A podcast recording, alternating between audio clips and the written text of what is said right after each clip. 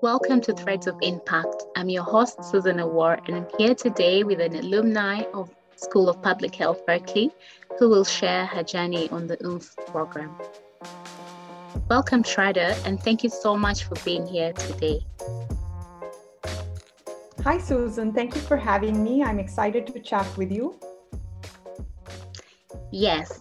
Could you briefly introduce yourself to our listeners and tell us a bit about your work in public health? Absolutely. I'm a dentist practicing in Los Angeles and Ventura. At an early stage, while I was attending dental school in India and the U S, I had the opportunity to volunteer in community and homeless clinics. I would say that this was the experience that opened my eyes to how significant a role healthcare providers can play in their communities. I observed firsthand how dedicating just a few hours of my time could have life-altering effects on the communities we serve. And this was the perspective that mainly fueled my career path. And I've been working with federally qualified health centers serving lower income populations for the last eight years. I would also like to add that my interest in learning about the impact of socioeconomic determinants of access to health insurance and healthcare, as well as the impact on marginalized communities, led me to pursue a M P H, which I recently completed from U C Berkeley. Oh, quite interesting.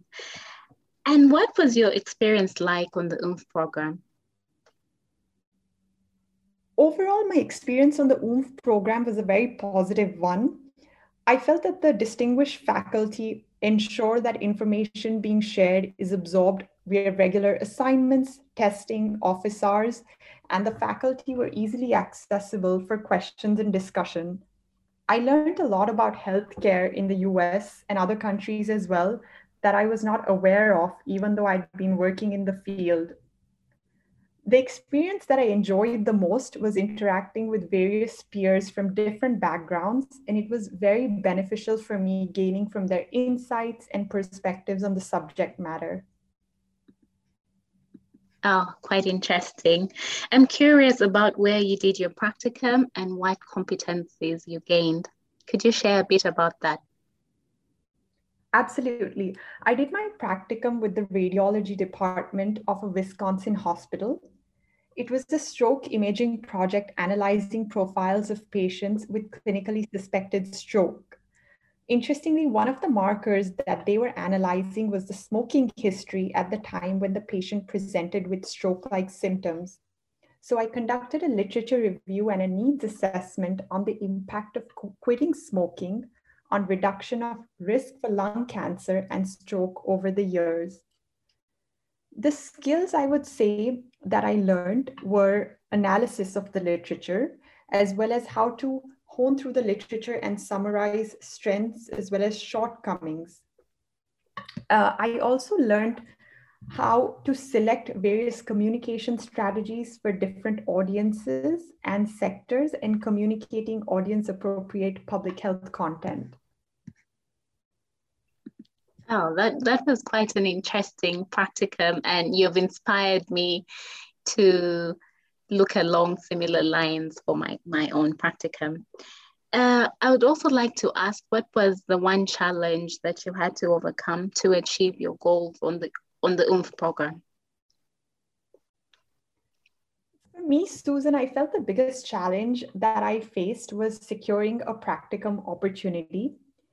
Being a full-time working professional with rigid working hours and having made the decision not to take a semester off to pursue my practicum, I was having trouble locating opportunities where they were willing to work with me after hours or solely on the weekend.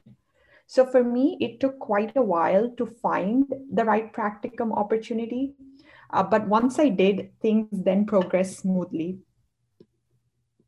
Oh, that makes a lot of sense. Definitely finding a practicum that fits in your work school schedule would really be ideal. But yeah, like you, you, you mentioned, it might not be very easy to find one that fits perfectly. And lastly, how can we foster peer-to-peer support on the OOMPH program so that we can share experiences and expand our professional network? Great question. So everyone talks about networking and everybody has different ideas how to go about it. And hence the results people experience can be vastly different. So I feel one of the first things the program should do is have an introduction, demystifying the idea of networking and perhaps faculty drawing on their own experiences and maybe even inviting grad students to draw on their experiences. The challenges of networking have certainly increased due to COVID nineteen and the disappearance of in-person opportunities. One idea is that the program can host routine virtual coffee hours or happy hours for grad students to mingle. And also efforts such as this podcast series should be supported and shared by the program. Wow, thank you for those tips, Shraddha, and thank you for sharing your experience and the remarkable work that you're doing to advance public health. Thank you, Susan. Such a pleasure chatting with you today. And with that, we've come to the end of today's episode. If you have any feedback or questions, please email us at podcastquestions underscore sph at berkeley dot edu.